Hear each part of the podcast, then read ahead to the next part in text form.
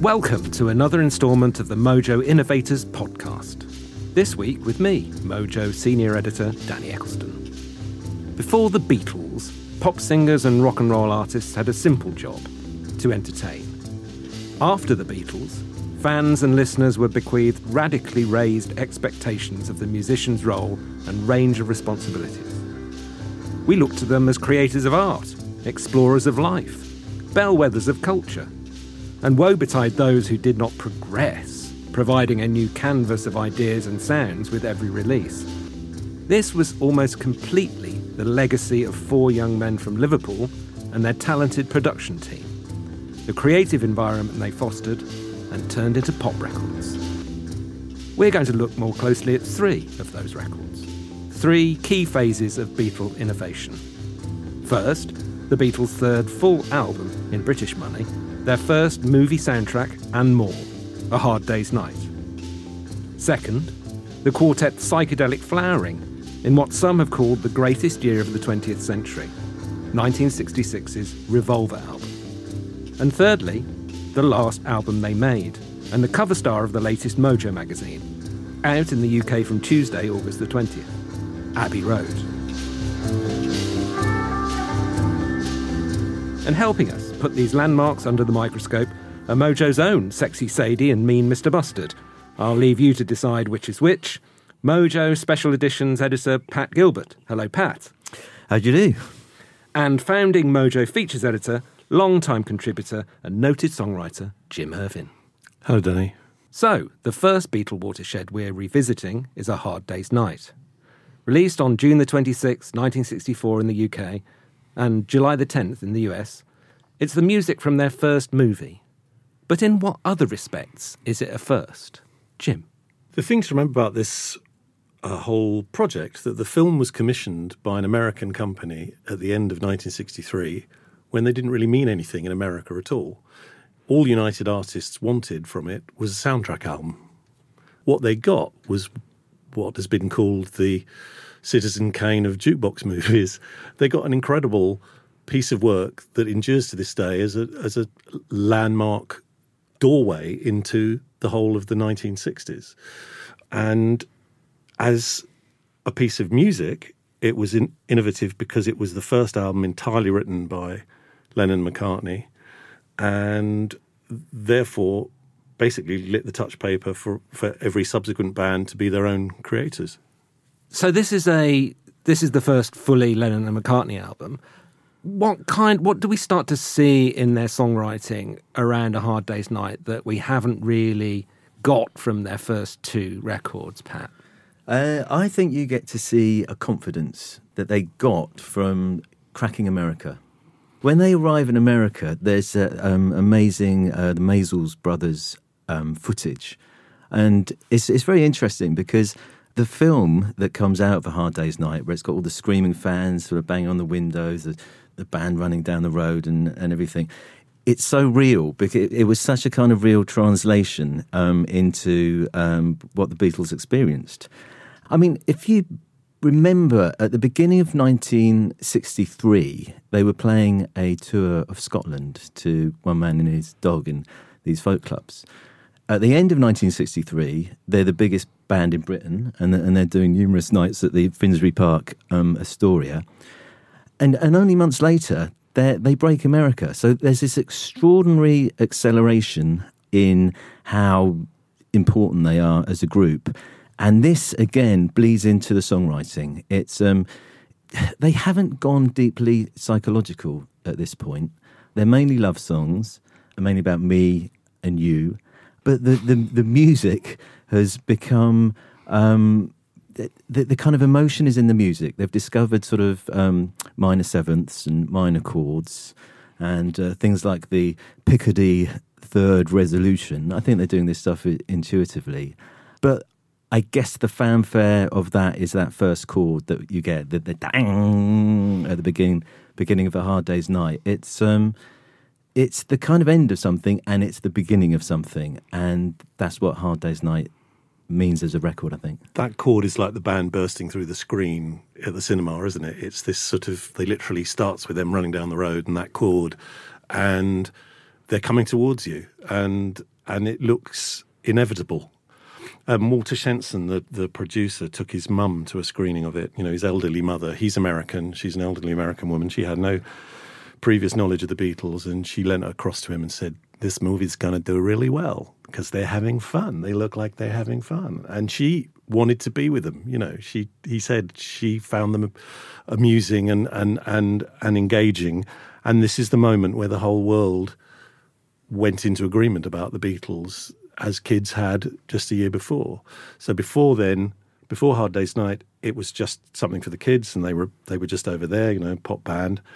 And then after Hard Day's Night, after the movie, everybody agreed that they were fascinating, and schoolgirls to presidents had to have an opinion about about the Beatles from then on. There's there's something kind of um, kind of just how extraordinary um, it must have been because I, I, guess we, we weren't there ourselves, but but Dave Marsh, the uh, American writer, did something for a, a, a, Mojo special edition.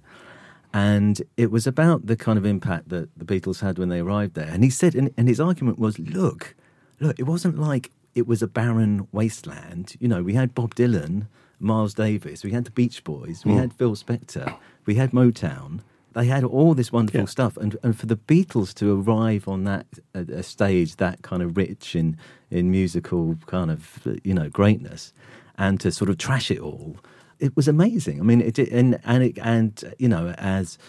Jim, you know, suggests it was probably due to their personalities as much as the music. Yeah, I mean, obviously, I, I think the Hard Day's Night is when the Beatles became the conversation, uh, and and that's the thing. It's the 60s sort of template being laid out in front of you that they are they represent this sort of upward mobility for the working class in the media and, and all those things that were being discussed, you know, like kitchen sink drama, Cathy Come Home, all those kind of things.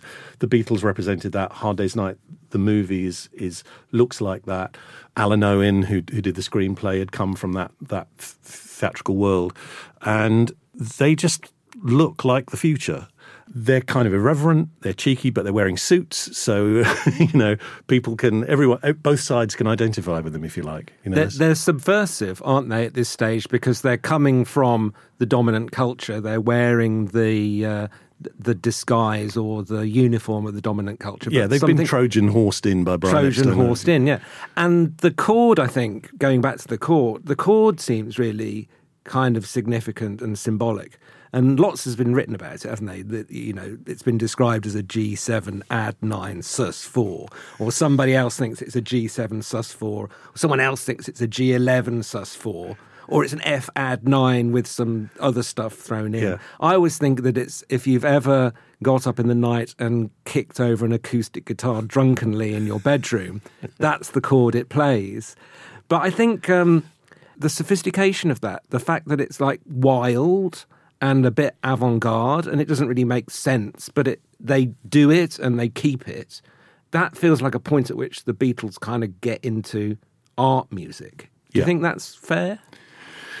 Yes and i think that the whole experiment of the of the movie was them stretching their proposition if you like and saying yeah, what can we do with this power that we've been given? When Alun Owen was sent on the road with them, he came back and reported they're just prisoners of their success at this point, and that was something they needed to to break out of, and that's really what the film is about. The whole thing is predicated on this this one rhythm, which is that it starts out really claustrophobic. What's the the, the line where he says, um, "I've seen a, a room and a and a train and a room and a room." Uh, you know, they're, they're, they're showing how little uh, space they had to, to to operate in. And then at the end of the film, there's the "Can't Buy Me Love" sequence when they burst out of the the theatre and run down the fire escape. And that's it. That's the story of the film. In a way, it's just them claustrophobically in their world and how they break out. So it's a film about liberation and freedom and how, in a way, that's where their music had to go. That's what they had to do to get out of that that prison was create because that's the only space they had total freedom in. And in a funny kind of way, it's the same story of the of Yellow Submarine, their other great movie, which is starts out in a submarine and then uh, you know they break free in Pepperland. It's the same. It's the same motion. We've touched on the impact, you know, how the Beatles are perceived through the lens of this movie and and also the album. How does the view of them change? Because they become something bigger after a hard day's night. Uh, they become something arguably cooler. So you have kind of pretty cool types like uh, the guys that form the Byrds. Yeah. Um, they go go and see the movie and they hear the music and they hear like the kind of folk element. They hear the kind of more sophisticated chordal things that are going on in the music, and also they see how cool these guys are, and it gives them a model for being a rock and roll band. But also, is it is it conceivable that the Beatles and Dylan would have that summit in August 1964 if it hadn't been for a Hard Day's Night, and what that adds to the Beatles? Well, I think, like I said, the Beatles became the conversation, didn't they? And if you didn't react to them, you were just going to get trampled. And I think that's you know something that Dylan recognised. He could see which way the wind was blowing, and you know that's why he had to uh, go electric, which I think is the one of the big red herrings of, of, of, of, rock. I mean, he didn't have any choice really. And what was it? He just played a guitar that was plugged in. Big deal. But it meant that everyone was pointing in the same direction. That that was the thing. Everyone realised that uh, the blue touch paper had been lit and an explosion was was coming. I think uh, Roger Ebert uh, said um, uh, that he you know he thought it was a great one of the great musicals ever. It was like Singing in the Rain, and he said. As I sat in that movie, I went in as a preppy kid, and I could feel my hair growing.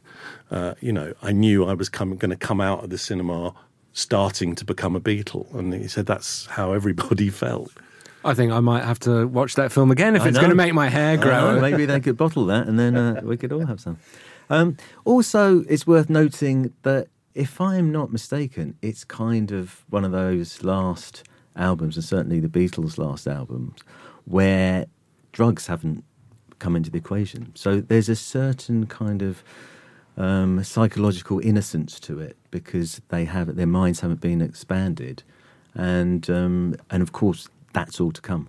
I'm glad Pat mentioned drugs because uh, then always glad, always glad when Pat mentions drugs. But um, I'm glad that Pat mentions drugs because the next stop on the Beatles' journey, which on which at which we've decided to alight, is Revolver. Um, in which drugs may play a part. Um, released uh, on August the 5th, 1966, it signalled from the album cover, if nothing else, that the Beatles had changed significantly. So, what are the influences that are bearing down on Revolver? Jim? I think this is the first Beatles album that's essentially a collection of solo works, and which is the way they kind of did it from there from there on. And it's the first record where you feel they're competing amongst themselves, that they're, they're, trying anything. The other thing that we mustn't underestimate is the sonic innovation of, of Revolver, and, and this record marks the arrival of Jeff Emerick on the scene. He's 21 years old, got a bit to prove, but also is kind of fearless. You know, the previous generation of EMI studios workers were walking around in suits and lab coats, and he was the first one that felt he could break out of those restrictions and, and deliver what the Beatles wanted. Uh, and on day one, they record Tomorrow Never Knows. So John comes in and says, oh, I've got this idea, it's a drone. I want to sound like the Dalai Lama on a mountaintop. Jeff Emerick scratches his head for a bit and says, Well, let's try putting your voice through a Leslie, which is the rotating speaker on a Hammond organ. They try it out and it sounds amazing. And, um, you know, Jeff Emerick's on the, on, the, on the team, officially gets the thumbs up from the boys. And then, I don't know, after lunch, he close mics the drums and puts them and through a compressor for the sound of Tomorrow Never Knows. And that's another innovation. You know, um, that was happening daily on the recording this record. People were coming in with ideas for sounds. The Beatles themselves were just saying, "Let's try this, let's try that." It's their real freedom record in in that respect. So their their influences are really let's do everything. Let's get ahead of, of, of the pack, I suppose. Is there also stuff going on in their lives or their experience of the world's changing, and that's feeding into um, their songwriting and their kind of uh, conception of what they want to get across? because there's all this kind of you know there's the Eastern elements that George Harrison brings in, uh, but there's also Paul McCartney's been hanging out with uh, arty types in uh, the swinging London, you know, sort of, and he's kind of come across people like Stockhausen and and uh, Musique Concrète, and he's been making these tapes, uh, a bit stoned in his like attic room, and uh, it does feel like they feel like they need to to express their life through this record, which probably pop music hasn't really had that kind of idea around it before.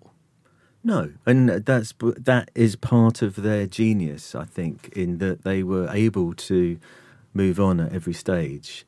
Um, not all bands do, but they they kind of soaked up all these influences. I mean, George um, recorded "Love You Too," which is of course the, the kind of Indian raga um, track on on the album, and I mean, he was yet to go to India, and he was yet to be schooled by uh, Ravi Shankar. He hadn't met Shankar yet, had he? No, he, he hadn't met him. So you need a bit of brass neck, I think, to to make a kind of uh, an Indian record without you know while you're sitting in London. It'd be cultural appropriation these days, it, wouldn't it? It wouldn't be allowed. Mm, mm. And we can't kind of talk about Revolver really without talking about LSD, which by that time uh, even McCartney had taken.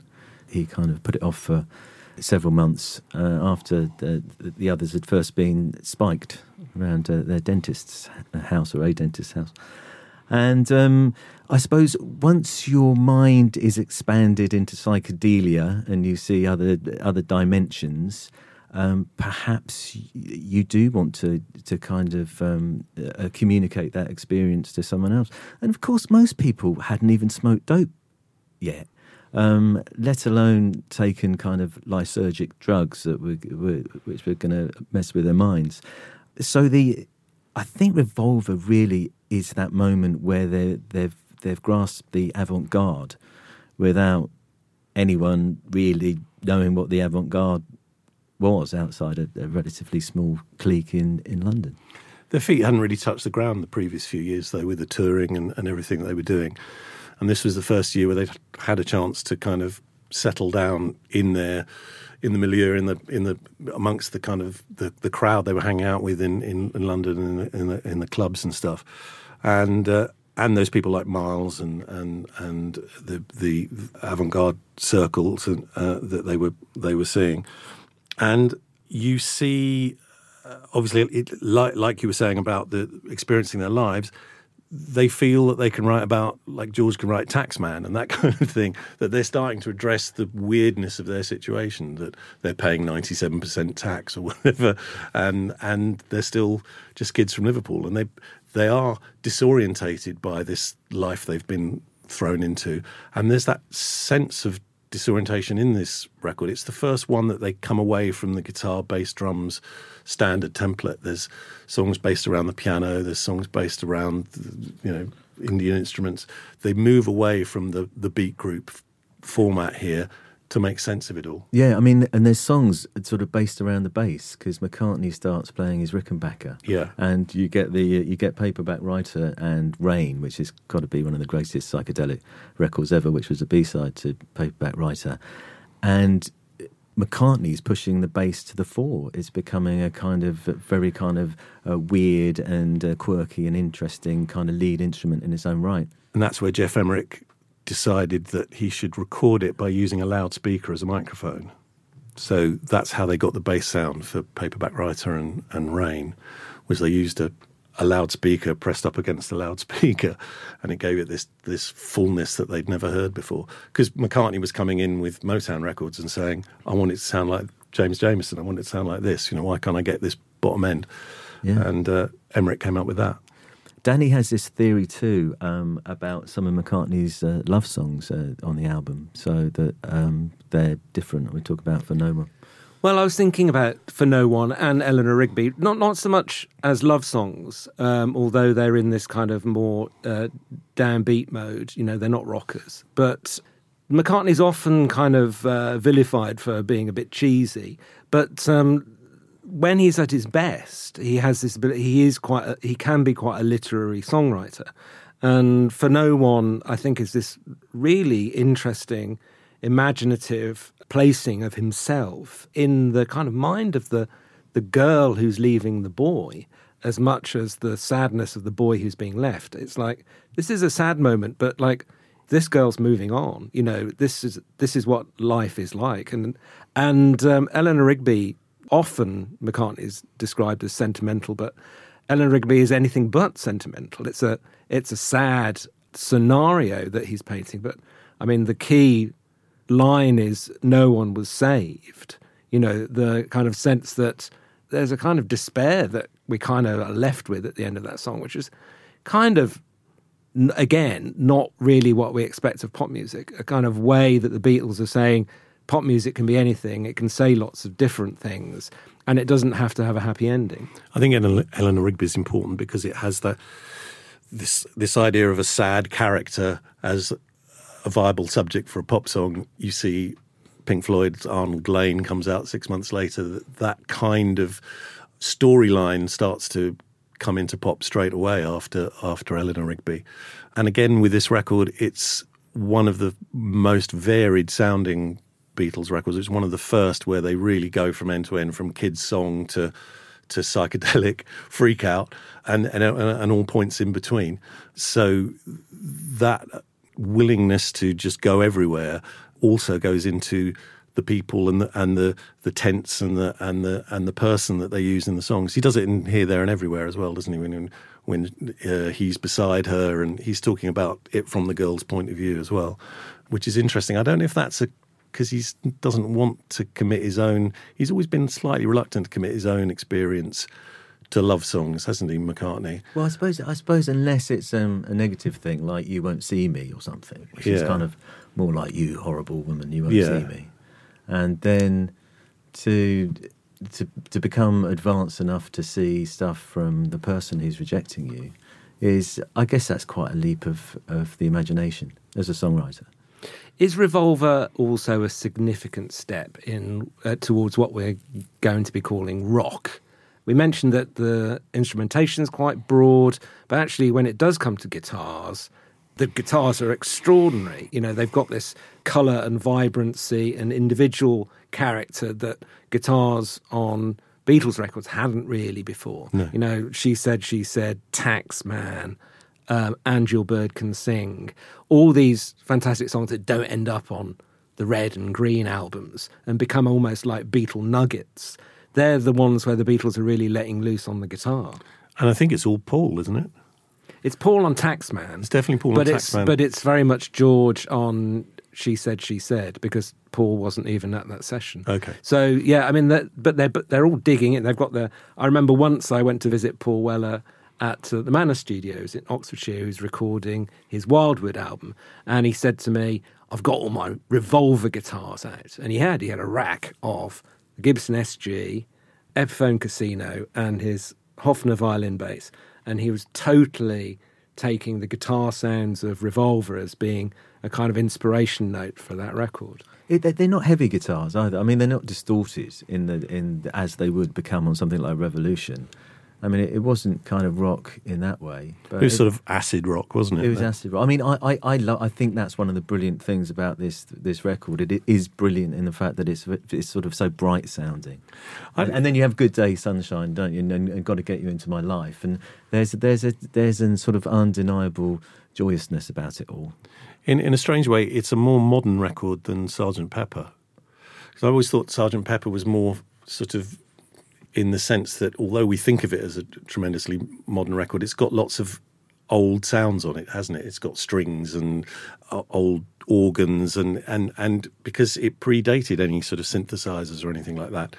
This record, however, feels, and maybe it's something to do with, with Emerick, it just feels like they're pushing the, the boundaries sonically in a more current way than they did with Pepper, where they'd now knew what their sound was and they're kind of settled into it and it's it's got a more expansive kind of orchestral feel to it even though there's only an orchestra on day in the life or whatever there's something yeah kind of uh, exploratory and experimental and a little bit, yeah, getting stoned out the back and sniggering. Ooh, can we get away with this about this record, which isn't so much there on, on, on Pepper, I feel. So, our final Beatle watershed is appropriately the last record they made, though not, of course, the last record they released.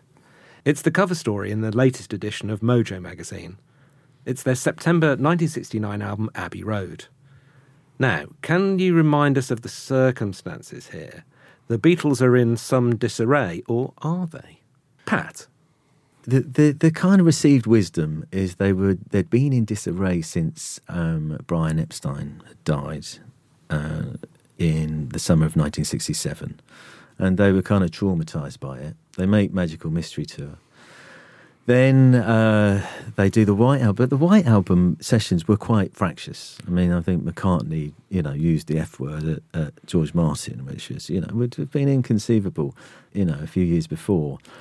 And then, of course, that they start falling apart because um, John meets Yoko at the same time as um, as Paul gets together with Linda, and I think the mode that they were in uh, when they were making uh, Let It Be and Abbey Road is you can be in a relationship where it's falling apart, yet it becomes the norm, and you kind of accept it as being part of the deal is, is a kind of bargain. And somebody might look in and say, oh, no, it's fine.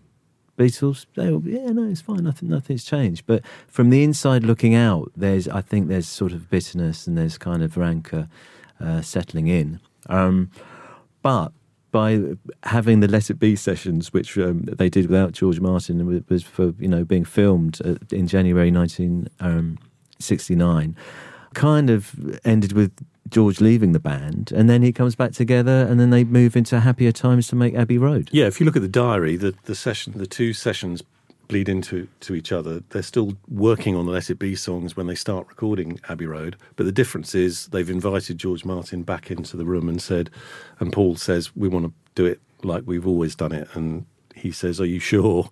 you know, do I have final say or whatever?" And, and they say, "Yeah, you know, great."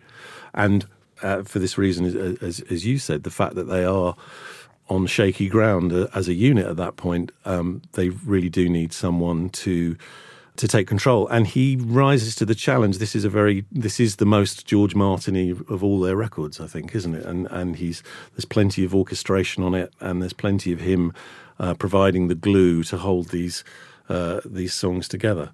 Do you see it as being more canonical you know part of the Beatles canon because George is there. Do you see it more than than Let It Be? It's more cohesive than Let It Be, obviously, because Let It Be they had no idea what they were doing. But it, it, it, it's also a very disparate recording in some ways. Side one is a very strange combination of songs, in my opinion, and side two is a bunch of scraps expertly pulled together. It, it shouldn't have worked in some in some respects, but that sense of okay, lads, one last take around the barn for one last turn. Um, they're all working together. They're all trying to make the best of a, of a bad situation um, for one last go, and and it and it it, it works. It's but but I find kind of George's presence on there because he steps up to the to the plate as a yeah. songwriter, and I you know and I think that has a adds a weird kind of dynamic to the whole thing. That he that his songs begin to make McCartney's look less brilliant. Yeah. And and then John's stuff kind of uh, slightly bitter. And I think that, that kind of ray of of kind of spiritual light that um, George brings to it imbalances it. That's, that's, how I feel when I hear it. When they were interviewed after the, uh, or when the album was about to, to come out, um, I think both Paul and John say that they think "Something" is their favourite song on the on the record. Right. They all agreed, and that's why they released it as a single because they all thought it was a, a, a great piece of work that maybe their other stuff didn't come close to. I mean, we talked about this, Danny, when we went to hear the album for this for this Mojo piece.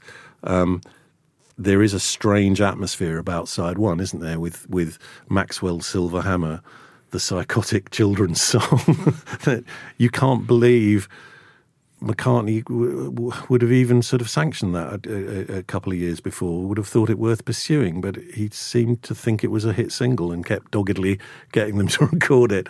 And they hated it, and Lennon wasn't there. That's the other thing to remember. This while this happened, Lennon had this car crash Uh, he was in Scotland and he had this quite serious car crash. He was quite badly injured. Yoko was also injured. And of course, she's lying in bed in the studio for a lot of Abbey Road, actually in the room. Uh, that must have sort of uh, made a difference to the atmosphere. And there's a part of Lennon that has, ju- has gone. "Oh, do I do I want to die for this? I don't know. Uh, He's he's divorced himself from the situation uh, increasingly as this record goes on. But you do sense there's this one last time engine to the way they're they're putting the thing together. we talked a bit about you know what's new here. One of the things that's new is george harrison being brilliant um, as opposed to just really really good. But there's another sense in which abbey road feels like how music's going to go over the next you know five years certainly. There are these kind of pre-sentiments of progressive rock and kind of uh, 70s soft rock it sounds very different from previous Beatles records, sonically, just in terms of its timbre. What's different about it in that respect? It's the first Beatles album entirely recorded on eight tracks, which makes a, a lot of difference. They had more tracks to play with, and they had to do less sort of bouncing down and, and making room for other things as they had in the past with four track, which made the music quirky along uh, uh, back in the day. But by having more room to, to to put stuff down, it sort of smooths the sound out a little bit. Um, they're also addressing stuff that's out there. You know, Crosby, Stills, and Nash had happened. There's other things going on that are beginning to uh, impact on the culture. Um, you know, the band and, and, and things they'd have been aware of by now. Fleetwood Mac seems to And be in Fle- there. Fleetwood Mac is a big influence on Sun King. They more or less rip off Albatross for, or John more or less rips off Albatross for that.